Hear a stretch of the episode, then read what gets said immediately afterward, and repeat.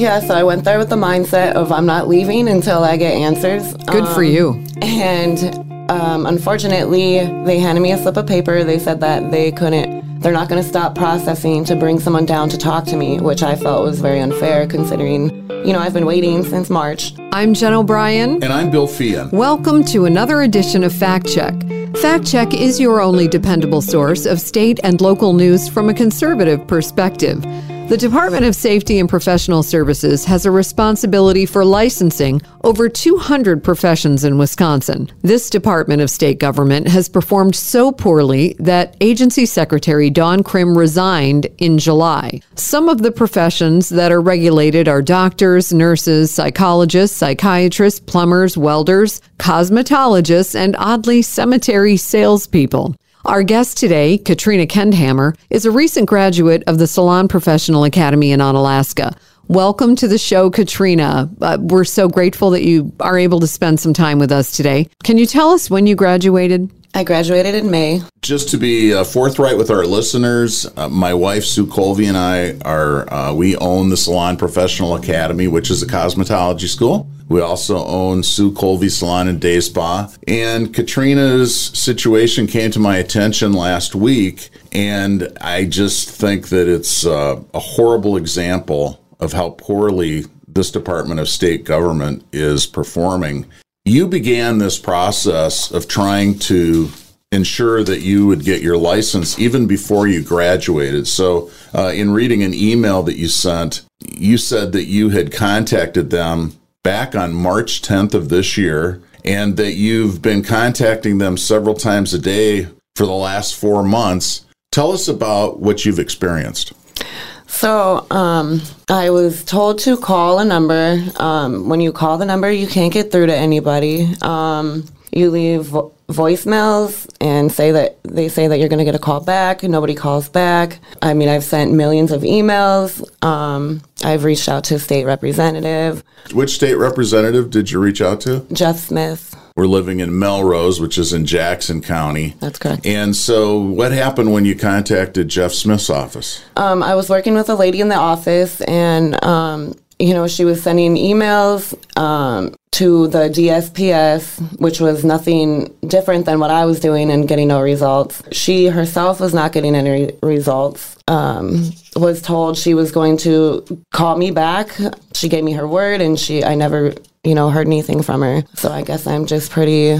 So, once again, you're left hanging. Yes, I don't So, know after where to all go. these who to turn emails and phone calls to DSPS and to your state senator, you've been unable to get anybody to help you with your situation. Coincidentally, last week I was at a meeting with some Republican Assembly leaders and uh, several local industry representatives, and this issue of their slowness in in processing licenses was brought up. And what I was told is that once a state rep gets involved, it's usually a couple of days for to get the agency to get moving.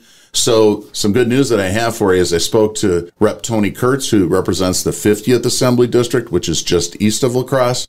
Uh, I sent your email on to him, and he has a staffer who's contacting DSPS on your behalf. So uh, I'm going to follow up with him to see if we can if we can get some answers. But I'm hopeful that based on previous conversations, he's going to be able to get this thing moving for you. Just to give people a better idea of what you've been going through here, you graduated from cosmetology school in May. Mm-hmm. And you've been trying to work with DSPS ever since then. You actually drove to Madison to try and get this process moving. Tell us about what happened there. Yeah, so I went there with the mindset of I'm not leaving until I get answers. Good for Um, you. And um, unfortunately, they handed me a slip of paper. They said that they couldn't, they're not going to stop processing to bring someone down to talk to me, which I felt was very unfair considering, you know, I've been waiting since March. Um, so, you know, she gave me a piece of paper, told me to um, express the urgency of my situation. Um, you know, in fear that I could lose my job over not having my license. And so I put that all on there. And then um, I was told to give her the slip of paper. I gave it to her, and then yeah, that was that was all that I was able to do. Did they give you any indication how long this No. process normally would take? No, so you're. I mean, I'm basically just you know, I'm constantly, it's hard to sleep at night. Um, So, because this has impacted your ability to earn money, you Yeah. can't practice cosmetology. You've been hired at Sue Colby's Salon and Day Spa to be a cosmetologist, and you're working there now, but you're working for a lower wage because you're you're doing support staff type Yeah. of work, right? yep.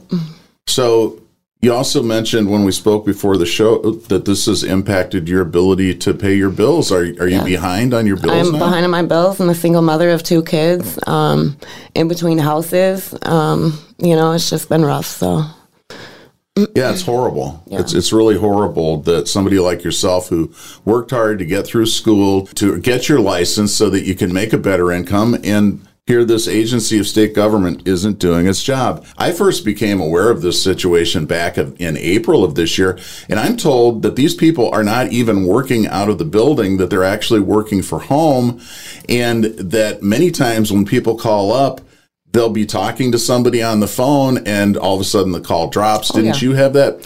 You I had that? definitely did. Yep. I was speaking with a guy and he, you know, they told me that they didn't have certain information. And I said, well, you got to dig into the file. And so he dug into it and then he was telling me what I needed to hear or what I wanted to hear. And then the call dropped. So it was just false hope. and he's never followed up with you. He never no, called you back. never called back, nothing. I tried calling back millions of times to get the right, the same person on the phone and nothing. So One of the things that I'm hopeful for is if we get a new Republican governor, that we can go back and we can review uh, some of the regulation that surrounds cosmetology in Wisconsin. And again, I think your experience would would be informative for our listeners. You went to UWL to pass the written portion of your state licensing exam, and then you had to travel.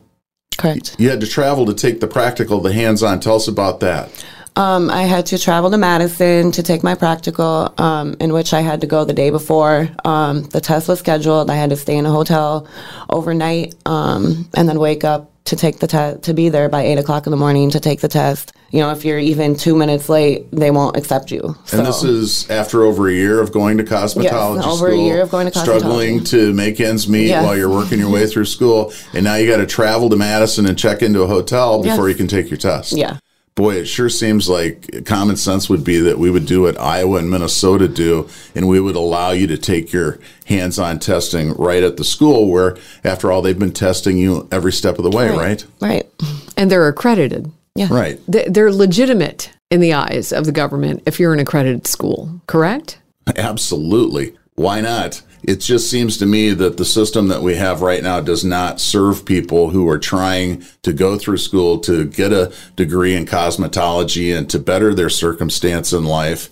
And I'm hopeful that we're going to revisit this in in the next legislature that we're going to be able to reform some of these things so that they serve the students and the people of Wisconsin better. Is it just a backlog because of COVID and they were never able to catch up? I mean, what happened here? Well, what what happened here was all these people got sent to work from home because of COVID, and they haven't returned to the office. No, okay. Well, I'll disagree with you for a little bit because there are times when I do work from home and I am just as productive at home, if not more so, because I have fewer interruptions as I am when I'm in the Yes, office. but you're the fabulous Jen O'Brien. so, and you know what? The proof is in the pudding. If these people were actually doing their jobs, we wouldn't be hearing from hundreds and hundreds of people like Katrina who can't get right, their license. right, and I do So hear that. If they if they were if they were actually doing their job, we wouldn't have a show today.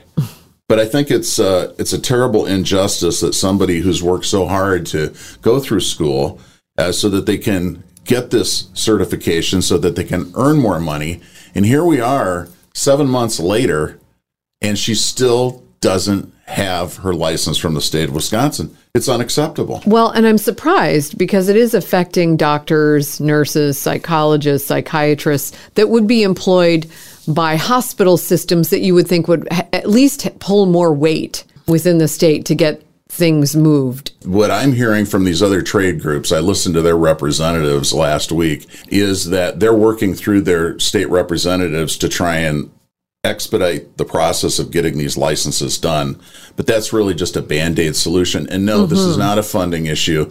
All we hear are excuses out of the Evers administration, but the legislature provided more than ample funding for them to do this. They've also tried to blame it on the fact that they recently implemented a new online licensing system, but but that can't be the reason that they're behind either because this wasn't happening under Governor Walker and his administration. Didn't happen. Maybe, Katrina, you can send Governor Evers a bill for lost wages. you think he'll pay for that? You know, and I've like thought about, you know, bringing a lawsuit on. You know, I've heard from other people that that, you know, could be suitable, but I mean, I don't know. but you're not a lawyer. No, I'm and not. And then you'd have to hire a lawyer, right. and that costs and lots of money. money. Well, I'm hopeful that somebody is going to be listening to our podcast. I know they listen, and let's hope that somebody decides to do the right thing here and take up your cause and get this license that you've been working so hard for over a year of school and now seven months of waiting. Golly, people, can't we do better? We, we can do, do better. better. Yeah, we can definitely do better. If you'd like to join the conversation, you can do so on our Facebook page, Fact Check WIZM with Bill Feehan. Katrina, thanks so much for joining us today and telling your story. Hopefully, it has a happy ending sooner than later. I'm Jen O'Brien. And I'm Bill Feehan. This was another edition of Fact Check. Fact Check is your only dependable source of state and local news from a conservative perspective. Thanks for listening.